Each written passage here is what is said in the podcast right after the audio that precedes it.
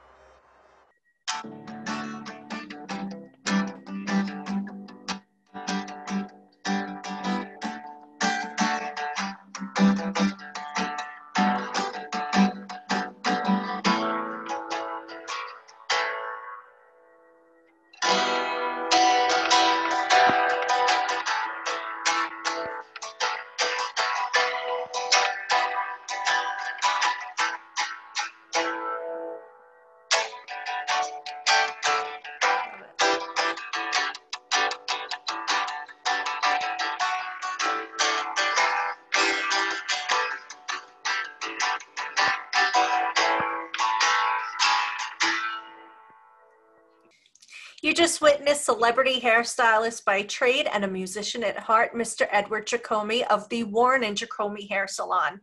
Hi, thank you so much for joining us here on Making a Difference. I'm Melissa Billy Clark. Edward Tricomi has worked with influential people such as the Rolling Stones to designers Valentino and Ralph Lauren. His salons are spectacular, and so is he. Check it out.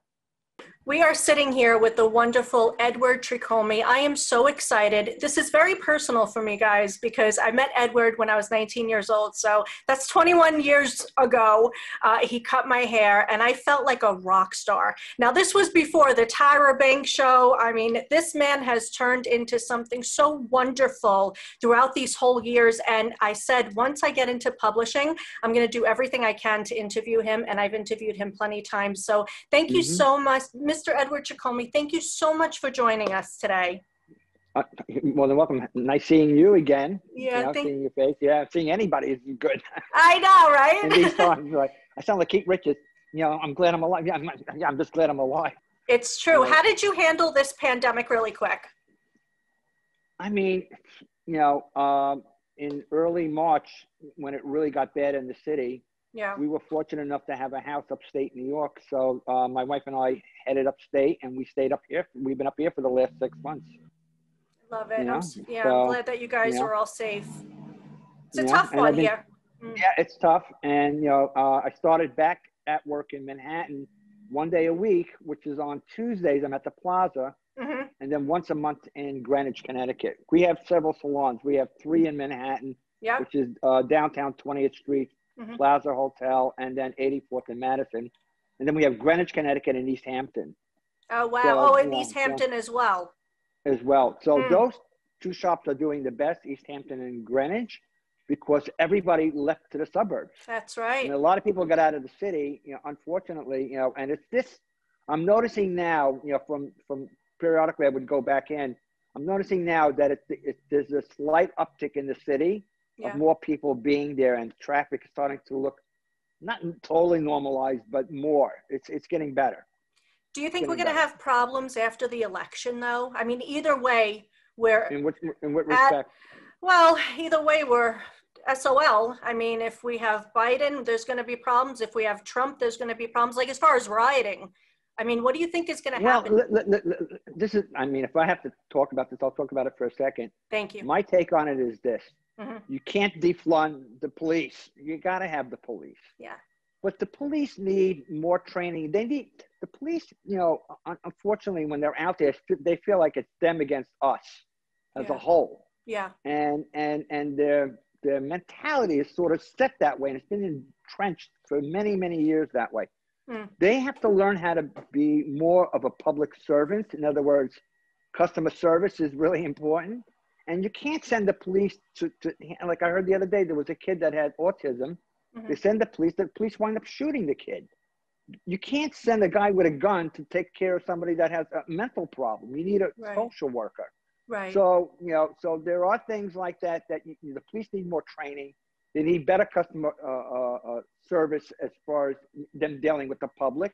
hmm You know, and and um, you know, unfortunately, when you give somebody complete authority, you know, and and and you know, uh, they're not used to having that complete authority, and then suddenly they get it, they can abuse it because they don't really understand it.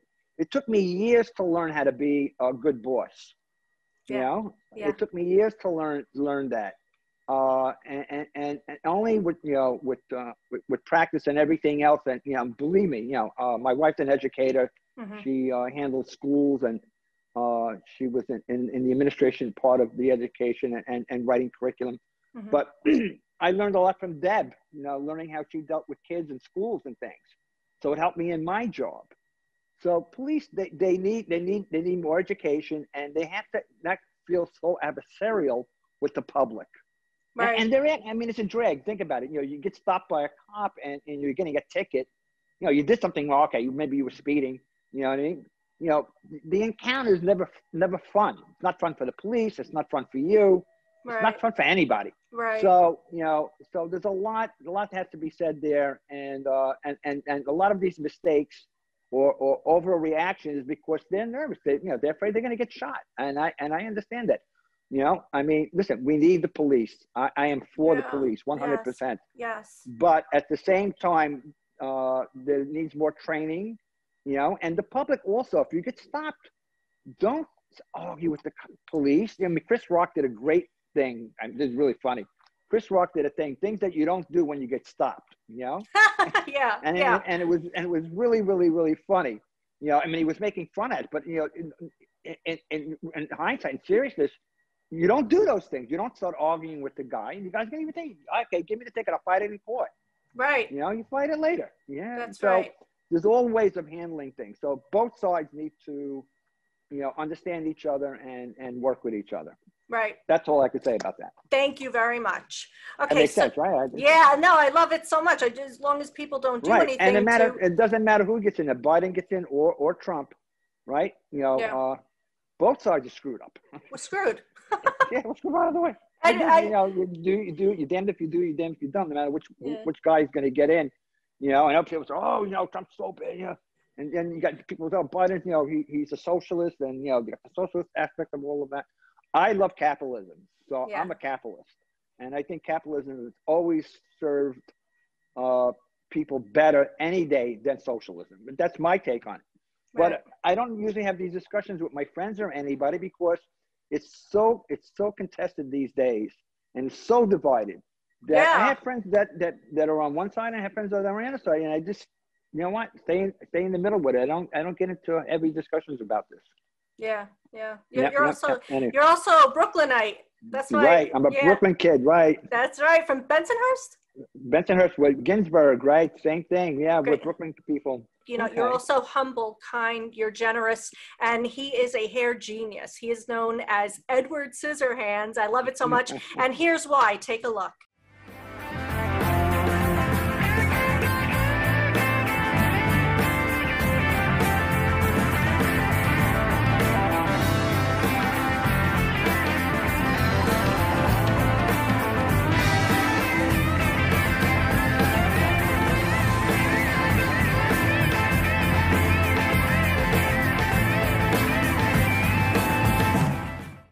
Like amazing. I mean, I I love that so much, and you do a nice dry cut, which I like very much. Right, Mm. right. I help pioneer dry cutting. Yeah. So for the for my uh, audio side, we're on iHeartRadio, iTunes, Spotify. Please head over to my YouTube channel so you can see Edward in action, uh, Melissa Billy Clark show. So Edward Tricomi is the owner of Warren and Tricomi Hair Salon in New York City. Like we mentioned before, he has one on Fifth Avenue, Madison, uh, the Plaza Hotel. He's in um, Greenwich in Greenwich. And, and uh, East Hampton. and in East Hampton. And I go to the one uh, on, at the uh, Plaza Hotel because it's just it's Okay. so beautiful. Uh, but I'm, I haven't been to any of the other ones. So tell us, when did you first start cutting hair, Edward? Well, that's a whole story in itself. You know, um, I was a musician. I play music. I play drums, guitar, piano, Yeah. all these things. In fact, I showed you around my house a little bit. There's, there's maybe about 10, 15 guitars up in a loft with all my recording equipment and pianos and drums and all this stuff's all up there. So uh, I was a musician, and my sister was a hairstylist, and my Mhm. cousin. And uh, in fact, I'm writing I'm writing a, a, a series about about my aunt. Uh, I'll just give you the name. It's called Aunt Paula, Mhm. and I'm writing a series about her. Uh, and my cousin's in it, and, and he was the first hairdresser in the family. And he was very he was sort of like the real shampoo in real life. He was Mhm. amazing, good, very good looking kid. Yeah. And and so I said, wow, he always he's always around these beautiful girls. I said yeah, this guy's guy said, what a great job here. And my sister worked with him, and they had a salon. Mhm. And as a spare job on Saturdays, my sister talked me into coming in to do shampoos. And I and I went in and I was doing shampoos and things like that. And I and you know, I liked the job. It was sort of fun. And even though I was still playing music, Yeah. it was it was I was earning extra money. Right. And uh, so I went to school for it, and I graduated school, and I worked. In, I started my first job was in Brooklyn in a salon called Charisma. hmm And you got to understand this. This is 1969. We're Wow. talking about. Yeah. So we're talking about 69, and uh, and we were so busy. We were doing 20 haircuts a day. It was a tiny shop of Yeah. about seven or eight people. It was incredible. Hmm So my first intro into it, I was already very busy, and I was earning really good money. hmm And then I quit and I went and I worked in the city and I made like $125 a- a week. My parents thought I was crazy. Why are you doing? I said, because socially, see, I always knew this. Mhm. I said, socially and intellectually, I needed to be in a bigger arena, Yeah. you know, and, and not just in Brooklyn. so I started to work in the city and I worked for a salon called Scene Andre. Hmm And Scene Andre was the Studio 54 of its day. Now, how do I explain this to you? The shop was humo- humongous. It was like my salon is at the plaza right now. Yes. It was very high end, and and and, it had more celebrities square inch than you can shake a stick at. I mean, Bianca Jagger. My first client I did in, in New York City was Salvatore Dali. hmm so you Sal- imagine, I cut Salvatore Dali. I cut Salvatore Dali's hair Wow. and that, he was my first client in Manhattan. That's how Mhm. I started my career off with Salvatore Dali. hmm He was the first guy I, I cut, and uh, and then subsequently, you know, my career started to to work, and then I started to work. I always wanted to do magazines, you know, Mhm. and there, there was a guy named DDA and and and, and uh, another uh, another hairdresser named Howard Fugler, and I used to watch their work, and I admired it a lot. And then I my first gig that I get in a magazine is with American Vogue. Oh wow. Now, I was living with Janice Dickinson. yes. I mean, I have hundreds of stories, but I was living with Janice, hmm and Jan was working for Vogue, and Janice sent Polly Mellen, an editor from Vogue, in for me to cut her hair. And I cut Polly's hair, which is still the signature haircut that she wears even up until now. She's in her mid 80s, and she still has that same haircut I cut on her back then. Um, so she started to come in, and she booked me the very next day with Irving Penn. So listen to the names I'm saying. So, So awesome. my first editorial was with Irving Penn and Mhm. American Vogue. That's how I started my career, and I had worked with Vogue more than than than, than you know forty years. you know, wow. doing shoots and, and and and different projects with them. I mean, we we did you know a lot of times we did the uh, for uh, um, the uh, benefit at the, at the museum of. Uh, uh, um, at the Met Museum, you know, for the for, for, for that we would do we would do all of that with Vogue, and so we we were always I, I always worked with Vogue. So my eye was was really groomed by American Vogue. Dry cutting. I had a grandfather who was a designer, clothing designer. And Mhm. he used to always tell me, look at the way fabric drapes and so on and so on. So I was on set and uh, and I didn't like the way the model's haircut was. So I, I grabbed a scissor and I came on set and her hair was dry and I cut her hair dry. Mhm. I said, you know something, this cuts so much better. It's this it's better to cut hair dry. And I started to cut hair dry. Yeah. Well, you start out with it being wet, right? And then you finish no, it at no, the, no, no, no, no, no. It's it's wet. Yes, we blow it out. Oh, and then you cut it. Then I cut it. Wow. cut. an- I, the only type, of, the only time I will cut anything that's what is maybe a page boy line in the very beginning, Yeah. Any kind of layering or anything else, all done dry. What do you think it takes to run a successful uh, salon? Well, you know something. uh, You know, I, I stand on the shoulder of giants, of other people uh, that I had watched them uh, do successful salons, like San Andres, and and then Xavier, who was my mentor in Mhm. the city. He was a wonderful man. I have to mention Xavier because he was my mentor. Yeah. He taught me about art, and he taught me about shootings, and he taught me about uh, fashion and, and history of fashion. You have to first understand, first as a technician and then as a hairdresser, you really have to understand the history of hair and the history of fashion to be able to, to be able to style up to the level I style at. So you Right. need to have that as a background underneath you Right. and then and then when you have that kind of understanding when you when you first come into a song, like i talked about the police before uh you, you know you have to learn how to be a boss Right. and and and and that's hard sometimes because you know people get into conflicts with each other because people are people Yeah. you know and, and some workers get along with each other some workers don't get along with each other you'll have or you'll have conflicts with clients or, or this or that you know things that go on. I'll talk about Mhm. the actual business end in a second. Right. but the but the personality end you have to have a big enough personality to be able to uh, have people follow you. Hmm you know and and you have to have the goods. You have to be the real deal. So you know uh, I've, been, I've been a mentor to hundreds and hundreds of hairdressers i trained over the believe me when i say hundreds i mean hundreds of people i've trained and influenced over the years Yes. you know, that have gone on to fantastic careers, big, Yeah. big careers, you know, in, in, in, in, in, in doing shoots or in, uh, or, or in owning their own salons, you know, so on and so on. And, you know, there's a heritage and there's a history to that. So, you know, we have these, always have beautiful photographs, you know, that are hung in the salon. You know, and I've worked with Helmut Newton, Guy Bourdin, Hans Feurer, uh, Avedon Penn, and one of the greatest photographers that I worked with was a woman named Deborah Turbeville. hmm And Deborah was the first photographer to do the stress backgrounds in her work. So prior to Deborah, everybody used to shoot very clean. Right. And when Deborah shot abandoned buildings collapsing and falling down and all this kind of thing, and she was an amazing art photographer, and I worked with her for a good 45 years. Right. Uh, she passed a couple of years back, which I sorely missed. She's sort of like my John Lennon Yeah. left. You know, she was very, very intellectually bright woman. You know, she was an editor at, at magazines for a while, and then she turned into a photographer. and she was amazing, you know, and, and I had a, a wonderful relationship with her and, and being able to work doing all that. So going back to the original question, Mhm. what does it take to run a great salon? First of all, you have you have to have something to offer. You have to be a leader and you have to be really technically good at what you do. Right? That's all that's all part of it. But then the second part of it is the business end. Yeah. And I was always fortunate enough to have a great partner named Roxana Pintilli. hmm And Roxana has been my partner for 30 years.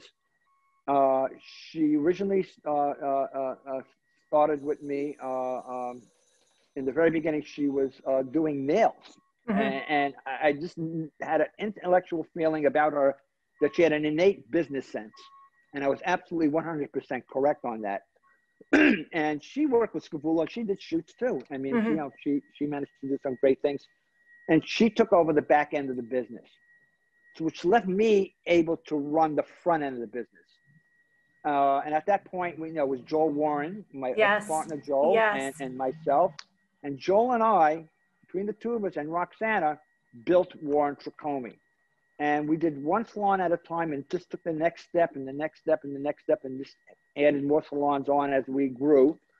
Uh, you know, uh, if, you have to have guts to grow like that Yeah. you know and and yeah and we did tons of tv we had a we had a tv show called salon diaries you should look it up on youtube Okay. and it'll give you a great insight of how the salon was run or being run back in the 90s you know or, or early 2000s you know it's just a wonderful uh, slice of life uh, uh, thing which for bravo it was the number one rated show on bravo it Yeah. did very very very well so my partner roxana really handles the back end of it Right. she deals with all the contracts. She deals with the insurance company. She deals with the tax people. She deals with the accountants. I oversee that with her on on on on, on, on an owner level, right? But I don't do the day to day to it. So I don't have to deal with that kind of day to day type of thing. Even though I do do things, you know, that she says, listen, you got to take care of this. You got to take care, Right. which is all fine. So basically, my end of it is the creative end, which allows me to be the creative. Yeah. So it's like it's like being an actor or being a rock star. You know, you have you have the band and you have management. You know? Yeah. Yeah. So so the combination really worked out very well. You have a nice team of people that you work with. Um, Wonderful. wonderful Great. people. And you know what I like about your salon? You have uh, specialists. So one guy does a nice haircut, the other guy specializes Hair in hair color. And, you know, I like that because, you know, We had a departmental like for a long time. Yeah, We're stopped it's because of COVID. We stopped the de, uh, uh, uh, doing that. mm, We, we we allow people some people to do color and cuts just to to, to help out. right. uh, and, and it's sort of moving towards that more.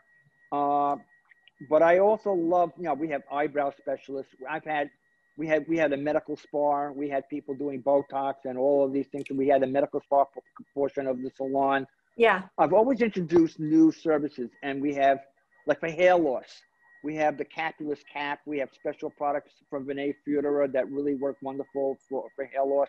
hmm So anything that's new and cutting edge, we're either innovating and creating it ourselves, or we're, we're, we're finding the best stuff out there and bringing it in. hmm So it, it, our clients are always introduced to wonderful new and inventive things. yes, yes. Even the way the salons are curated and done. You know, being a musician, right? It's it's all about ready, sight, sound, feel, smell, taste. yeah, And what does that mean? Yeah. Okay, so the music that's played in the song is completely curated. It's you know it's it's it's a complete genre mix of jazz, rock, roll, classical, hip hop, uh, uh, R and B, uh, reggae, blah blah blah, all mixed together. right. Some old school, some new school. Then you have the, the what the salons look like, and I've designed, I think, some of the most beautiful salons in the world. So gorgeous. Hands down. I mean, I've never seen anybody's salons look like my salons. They're very, very well curated in that respect. I mean, everything's studied the way the desk looks, the way your, your station looks, how many products you have on the station, what you, you what, what, you know, what it smells like. So we even have smell machines inside the certain scent, so you don't, you know, smell like, you know, uh, I don't know, like an egg smell from perms or things that go on. Right. There's always something pleasant in, in, the atmosphere of the way it, it, it, the scent is. And then you have the lighting and, and, and everything else that's, the done. So when you walk in, it, you're enveloped into a complete experience, you know, which takes you away So to another land. So uh, let's talk about uh, Fashion Week. You do it every Okay. year. You've been involved Every with year. Va- every year. Valentino, Ungaro. 50 years. 50 Right, years. 50 years of- 50 years wow. What is that process like, Edward? Well, I mean, in the, you know, I mean, I've worked with the biggest designers in the world. I've worked with Dior. I've worked. I even met Coco Chanel. Back Wow. In, back in the in the, Yeah. in the very early '70s, in the early beginning of my career. Uh, you you collaborate with the designer, right? The designer has a collection. He's uh, he'll he'll tell you, you know, uh, you know, I think the hair maybe should be pulled back, or I think the hair should be like this, or I'll come up with an idea along with him. It's a collaboration Yeah. and then I'm and then I'm set off to, to, to create that look, right? On on 20 to 30 girls, you know, in two hours Wow. or three hours. So you have to have a really good team. They have to be well versed in, in, in knowing how to pin hair and, and, and, and, and do hair. And you have to be fast, Yeah. you know, to, to get 30 girls ready for a show within two to three hours. You have to be really fast. So, you know, um, I can go through uh, those type of heads in like, you know, like 10, 10, 15 minutes each girl and, uh, knock it out. Yeah. So, and so you have to be really good. So the designers, when I worked for Ungaro, I'll tell you a story. Sure. I was in Paris and I, and I, and we were doing, we were doing the shooting aspect for him for his ads. And I, I thought the girls needed hats. So I went into his closet and I got material hmm and I cut up the material and I had my friend from London come over. I never forget it. She came over and she could sew. So I said, "I- I'll design them and I put wire in the hats and all this stuff. And she sewed them together for me. And I put them on the girls and twisted them and put them together. hmm And you can see the stuff. You look up my portfolio on my website, warrentricomi.com. My web, my portfolio is there. Yes. And you'll see those those incredible shaped hats I made. Ungaro went crazy for them. He Wow. actually copied the hats. So How did I know how to do that? Because when I was a kid, my grandfather was a clothing designer, and Mm. there was always material around. And what did you do with the material? You made hats out of it and fooled around with it. You know, so it was Yeah. always something in your hands. Anyway, so You come from thing. an Italian background, is that right? yes. Oh yeah. Oh yeah. Crazy. Oh, Go out of uh, the mind. Crazy. so, I grew up in a crazy house. Trust. so being in this industry, you deal with a lot of different personalities. How do you stay humble? And how do you let people know, you know, not to talk to you in, in certain ways because you deal with so many big personalities and egos, I'm sure. Well, I, I- mean, you can't, you can't, you can't stop people talking to you the way they want to talk to you. I mean, you know, Sure. I'm very. Um, listen to me. I'm, you know, uh, you know, I was fortunate enough to be able to hang out with Paul McCartney in in St. Bart's uh, two uh, Christmases ago, right? And Yeah. I, I spent a week with him actually. You know, and and Paul, you just think about all the people when they meet Paul, they're so freaked out to meet him. Yeah. McCartney, you know, and, and Paul's like, holy cool. He's relaxed. You know, I traveled with the Rolling Stones too, and uh, I did a I did a couple of tours with them, and you know, back in the '70s and early '80s, and there was always a hurricane around the Stones, but in the center of it was always calm. Sure. So everybody was crazy around us, and we were in that center of that storm.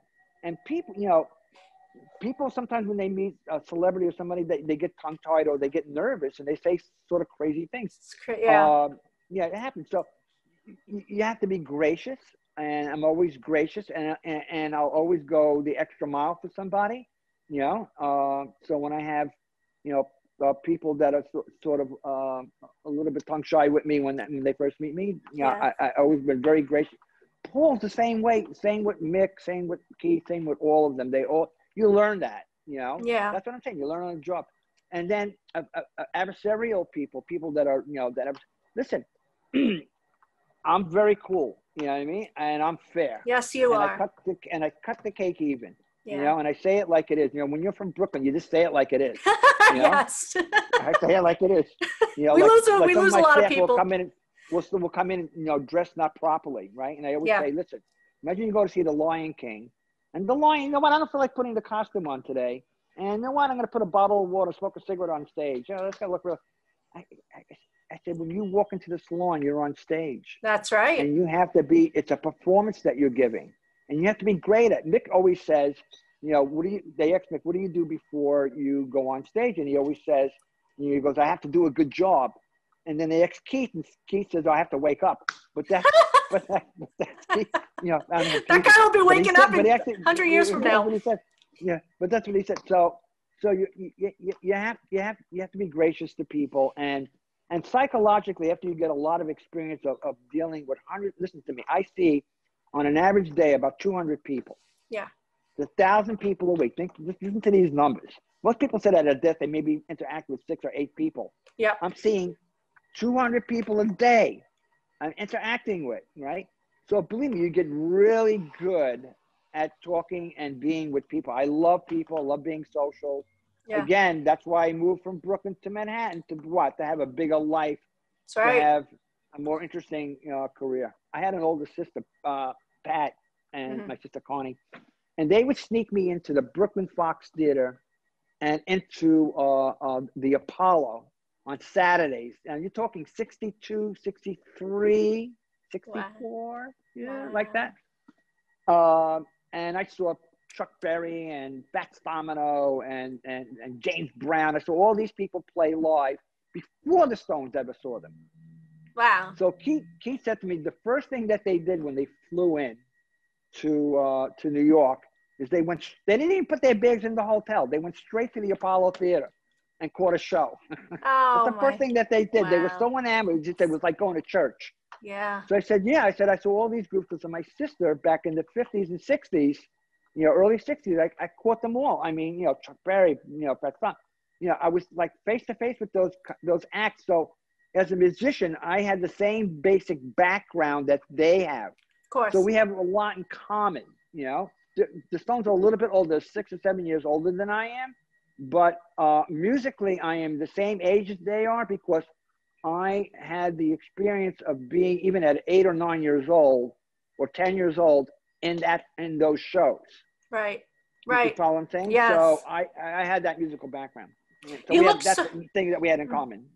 For the list, 68. I, you look wonderful. I was just going to say for the listeners, you look unbelievable.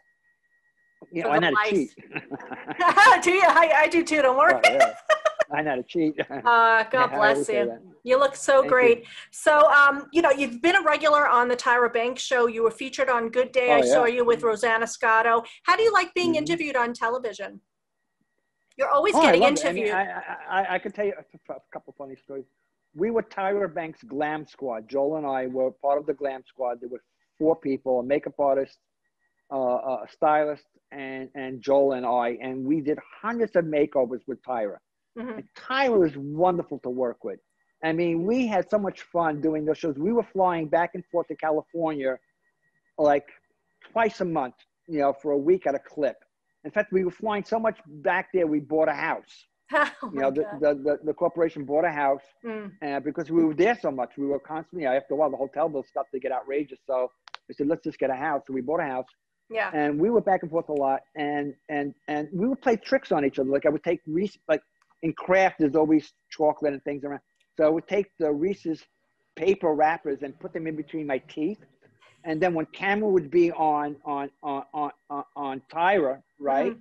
I would go smile and it would like look I had space and Tyra would go like this and she and she'd go and, and then she had to remember her line and you know, she, and she said you're always you're always playing jokes on me we're uh, always playing jokes on each other fun. you know Yeah. like the water gun I would take the spray bottle and make it a water gun you know and she would spray it and we had that's a Oh, that's the second time I heard that she's so wonderful to work with. We had Dr. Cooper Lawrence on. Do you know Cooper Lawrence? She was a regular psychologist on the Tyra Banks show.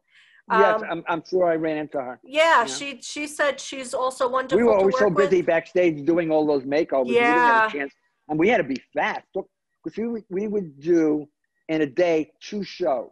Mhm. So we would be, ear- be there early in the morning. We do the first show. We would have at least about three to four people to make over, Mhm. and they would always find these people that were complete train wrecks, you know, for us to do. you Yeah. know? and, and, and you, you, I mean, trust me, you know, you, you, it, it was no longer. I mean, I'm gonna tell you a funny story. I was with Regis Philbin, and Yeah. I was doing, I was doing uh, uh, uh, Kathy and Regis, and I they got a guy, and the guy had a beard. I mean, down to like like ZZ Top, and and hair like the. And, Yeah. and, and, and he looked like Rip Van Winkle had woken up and we were going to make Oh him my over. So, so the guy came in and, and, and we we're working on this guy Mhm. and the stylist went to dress him and he had no underwear on this guy. oh my God. Like really crazy guy. So, so they, they got him dressed right and I cut his hair and everything. So when, Mhm. when we, when we brought him out, Regis said, that's not a, that's not a makeover. That's a miracle. Oh my Regis- God. Regis was very funny. I did his show a, a bunch of times. I love Yeah. working with Regis. Yeah, Regis was great. And Kathy. Kathy was wonderful too. You must have been And then sad. when- I worked with Oder and Kathy when they had their show Mhm. on uh, on uh, on NBC, and not NBC, but uh, is it CBS? Oh, uh, no, uh, ABC. Sorry, ABC. Uh, and their show was what was wonderful, and they're great to work. They're fun. You know, we would joke around. we would Uh, have we would have a good time. And and, and Rosa, Rosanna Scotto, Yes. you know, is also a lot of fun. yeah, she is. I met Yeah. her. Yeah. yeah, yeah, yeah. She's a lot of fun. You're a big hit in Japan. Last time I saw you, I came to Oh, your yeah, salon. crazy. They love you in Japan. That's awesome. We would have tour. We would have tour buses. I'm serious when I tell you this. Like 30 people come walk through the salon like if they were on tour. oh my God. you know. How and- did that happen, Edward? Uh, well, we I have Japanese stylists Mm, uh, that worked with yes, me. yes. And, and then the word got back to Japan that they were working at a salon called, you know, uh, Warren Tricomi. hmm This is early, early, even early on, and uh, and then people would come to see this one because my first one of the first salons that we built was on 57th Street. That was such a unique looking salon. Right. It, it, it, it, it all the chairs were draped in fabric. Uh, it was gold, huge gold mirrors. In fact, if you when you go to the YouTube channel and look up Salon Diaries, you'll see the old salon. That old salon doesn't exist anymore, but it was the most wonderful salon ever uh, that I ever created. And what's so unique about that salon is that it you felt like you were in an in, in an old uh, temple somewhere or, or or Moroccan Arabic, you know, uh, country, and it was very exotic. and it was a lot of fun. Nothing looked like it didn't look like a salon. It was unique looking. So uh, people started, and, and and subsequently, the Japanese started to come. You know, Yeah. before you know, they, a lot of them came, and uh, then we were asked to franchise to Japan, which we did. We have three salons in Japan, two in, in Tokyo and one in Osaka, and then we have 14 in India. So they put 14, uh, and those are all franchises. We don't actually uh, own them, but but they pay us a certain thing for the franchise. Sure, sure. Uh, yeah, which is fine. That's awesome. You have your own products, is that right? You sell your own products in the yes, salon? we've always had we've always had products, and um, Warren Tricomi's products are unique to what they are because I invented them, you know, and and I have a great understanding of how to do hair and what Yeah. hair needs. hmm So I created a really unique line of products. Uh, they're very well uh, uh, uh, done. They're done with the best ingredients, the best systems, and putting these things together hmm and you know like i have argan oil and and and uh, uh, anti-frizz cream. And if you mix the two together it comes something else. Yeah. so you know i teach how to how to play with the products and that. And i have one of the best hairsprays on the market. My hairspray is the best. Why? Because when you spray it on the the the the, the light holds hairspray Mm. you're allowed to change your mind with it. It doesn't make your hair so stiff that you can't That's get a right. brush through it. Hmm so you can change your mind because that's when that's the experience you have when you work on set. When you're working, because you might have the girl might turn this way, you might have to flip the hair that way. Sure. you might have to flip the hair, so you have to Right. figure out. So you have to be able to change your mind. Uh, and then I have one uh, called Superhold that's so strong you can work in a construction site. I did a I, I did a shoot with a girl named Jessica, who's a, a Asian girl, big big following on on social media, and Mhm. she does these fashion shows all over the world. And I did a show with her at Kennedy Airport. This, Yes. is, this is not crazy. On on the tarmac with a big jet. I saw that. I saw that photo. And It's mm. crazy, right? And the theme, she always wants these crazy hairdos. She says, "I want the craziest hairdo you can make for me." So she wanted bra- bra- everybody's done braids on her. Like the last six things that she did were all braid. I said, "It's it's boring." I said, "It's got no fashion edge to it, really." So I said, "Okay." So what I did is I made the hair sort of sweep and move in a certain way, almost very linear. And then I took birds, stuffed birds, not real birds, but Yeah. you know, fake looking birds, but really with feathers and all of that. And I placed them on the hairstyle. And that tied in flight. So at creative. airport flight and that tied it in. So creative. And, and, and that's how uh, that can, so that was a unique, so and that super hold hairspray held up on that tarmac in the rain, my, because it rained on us Wow. and in the wind and on a very, very cold, I think it was November that we were out there shooting this thing. It was crazy. I love Early it. November. Tell, Yeah, yeah. tell us about your music. Where does it take you when you when you play, Edward? Well, I mean, I've been playing since I'm six years old. And, you know, I started with drums. And as I got older, I got, you know, I started learning how to play guitar. I was in many, many different bands, you know, as a kid. Uh, uh, you know, uh, I, I met the Beatles in 1966 backstage at Shea Stadium because my manager worked with Sid Bernstein. hmm and we got tickets and we were- and we were able as 14 year old kids that they were 13 or 14 13 or 14 and meeting the beatles back in 66 which was an amazing thing Yes. uh in 69 i went to woodstock i mean Wow. uh, i mean music's it's it's it's it, you know they, talk about like jay leno you know being a talk show host yes. jay leno is not a talk show host jay leno is a mechanic what is that about? he's What a is, mechanic yeah. he's a mechanic because he loves cars that's who he really is Right. he does the talk show host and being a comedian, yeah, but Right. he's really a mechanic. Right. I'm really a musician. I'm a hairstylist and I love it and I do all that. Yeah, it's great, but I'm really a musician, Yeah. you know? So You like Uh, rock and roll and all that, right? You do all your I love and, and- and all kinds of music Yeah. Brazilian, rock, uh, rap, this. I mean, if it's good, it's good. Classical. I mean, Love we listen it. to a lot of classical at home, you know? I do uh, too. but when I play, you know, I'm playing rock and roll. Do you play with your son? Does your son play? My son plays a little bit of guitar. He's learned Mm. a little bit of guitar. Yep, yep. But not, you know, not to the extent I do. Yeah. I mean, I have, I have, I have, I have over twenty guitars. I have a Les Paul. Mm. I have uh, three or four Fenders. I have Gibsons. I have acoustic uh, Taylors. I have all kinds of guitars. Love yeah, it. yeah. God bless. Yeah. They're let's, beauties. They're beauties. I'm sure. I'm sure they are. Uh, let's talk about the event that's coming up uh, Monday, okay. October 19th. Uh, this is BCA in the fight against breast cancer. And do you do this right. every year? Yeah, we've done it every year for 18 years. Yeah. Uh, this is so wonderful. And uh, special guest actress Kate Walsh, who her, her mother mm. had uh, breast cancer. Mm-hmm. So, well, my wife had it. So I went oh. to my wife. Oh, God and, bless. Uh, yeah, and she's fine. Thank God. Thank uh, God. So, you know, uh, my sister had it and she didn't do so well. She passed from it. Sorry. So it, it's something that I know about, you know, yeah. and uh, yeah, so it's, it's, it's close to home. I, I'm very spiritually minded very progressively spiritually minded. Yeah. So I, I call the flow. You have to give to get back. That's right. You know, and and I, I and I also tell people, you know, I'm very, I'm sort of like uh, Oda in a sense uh, of giving spiritual advice to my team and things. I, I mix things a lot of times with spiritual advice. Mm-hmm. You know, and and uh, it's called the flow. Uh, or here's another one. You know, I always say, I said, art is this, mm-hmm. shadow is the money. Mm-hmm you the shadow always follow the money. You chase the shadow, mm-hmm. you'll never get the art. That's right. I totally so agree. Are, I always have these these sort of you know sayings that I that I come up with and, and use in, in teaching, uh, even when I teach hairdressing or teach anything. Yeah. Uh, that that's interesting. So yeah, so I've been yeah, I've done these I've done these shows for about eighteen years. Yeah, we're gonna and give then some many other things. We've done tons of. Warren Tricomi one year. I'm gonna tell you a funny story. My accountant called me up and he said, "Are you out of your mind?" I said, what are you talking?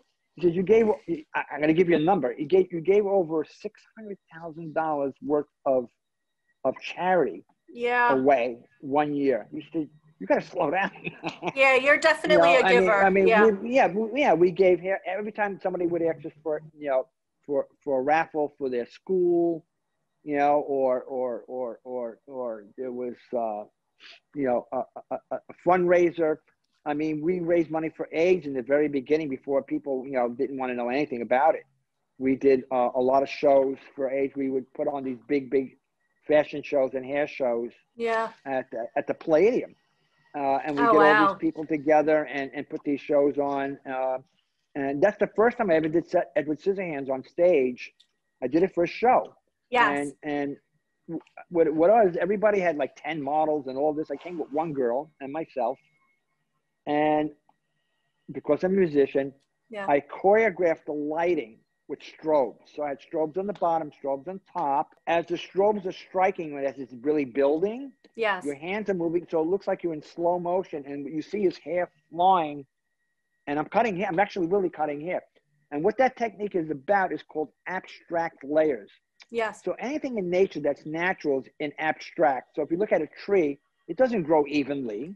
It grows, you know, a little here, a little here. Little Right. That's abstract. That makes things look natural. So at the end of a haircut, I would add abstract layers. So I took that whole premise of doing that and I turned it into a show because I play drums. So I'm very good with my hands. Yes. And I coordinated the lights because I knew about music and lighting. right. And I put it all together and I created a show. They screamed so much. I heard them on the third floor. Freaked out. The very first time I ever did it. It was really amazing. Now, uh, Warren and Tricomi, they're actually, they're so nice. He's such a giver, Mr. Edward here. Uh, he's going to give a $100 gift card to our listeners uh, and 10% off uh, for online products. Uh, please head over to their Instagram, Warren Tricomi on uh, Instagram. comment on their last post with hashtag making a difference. And mm-hmm. thank you so much. What do you want your, your, your um, legacy to be, Edward? I, I can't answer that question. That's that's up to other people to to, to really, you know, t- tune into that. I mean, I you know, uh, I, I I mean, I, I just hope people you know say you know, wow. I, I know from people who have trained and said and said to me, listen, thank you very much. I would have never gotten that type of training anywhere. Yeah. Uh, so people are very very grateful for the you know for the fact that I am so giving to them and and being able to do this. And it's my pleasure to do that because you know, uh, again, like I said, it's, it's, part of the flow. You give, you get back, and it all That's flows right. around. It's part of the universal thinking, the way it works.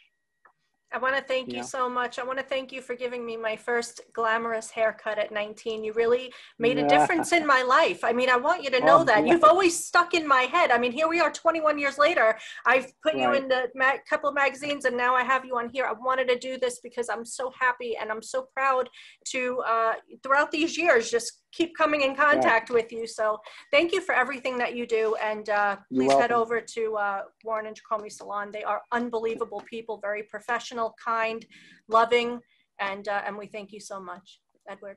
And it's been really great seeing you. I hope I see you in person soon. I will see Hope you this, definitely. yeah, this uh, pandemic gets over quickly and uh, and we're able to go back to our normal lives. Yeah, you know, I hope But so. until then, you know, I will see you soon. Thank you so much. Bye, love. Bye. Bye. To join or donate BCA in the fight against breast cancer, go to bidpal.net forward slash BCA luncheon 2020.com. Please head over to warrentricomi.com, click on products, and get 10% off with the promo code Making a Difference. That's www.warrentricomi.com. Making a Difference is sponsored by Preferred Health Magazine. Please visit www.preferredhealthmagazine.com today and subscribe.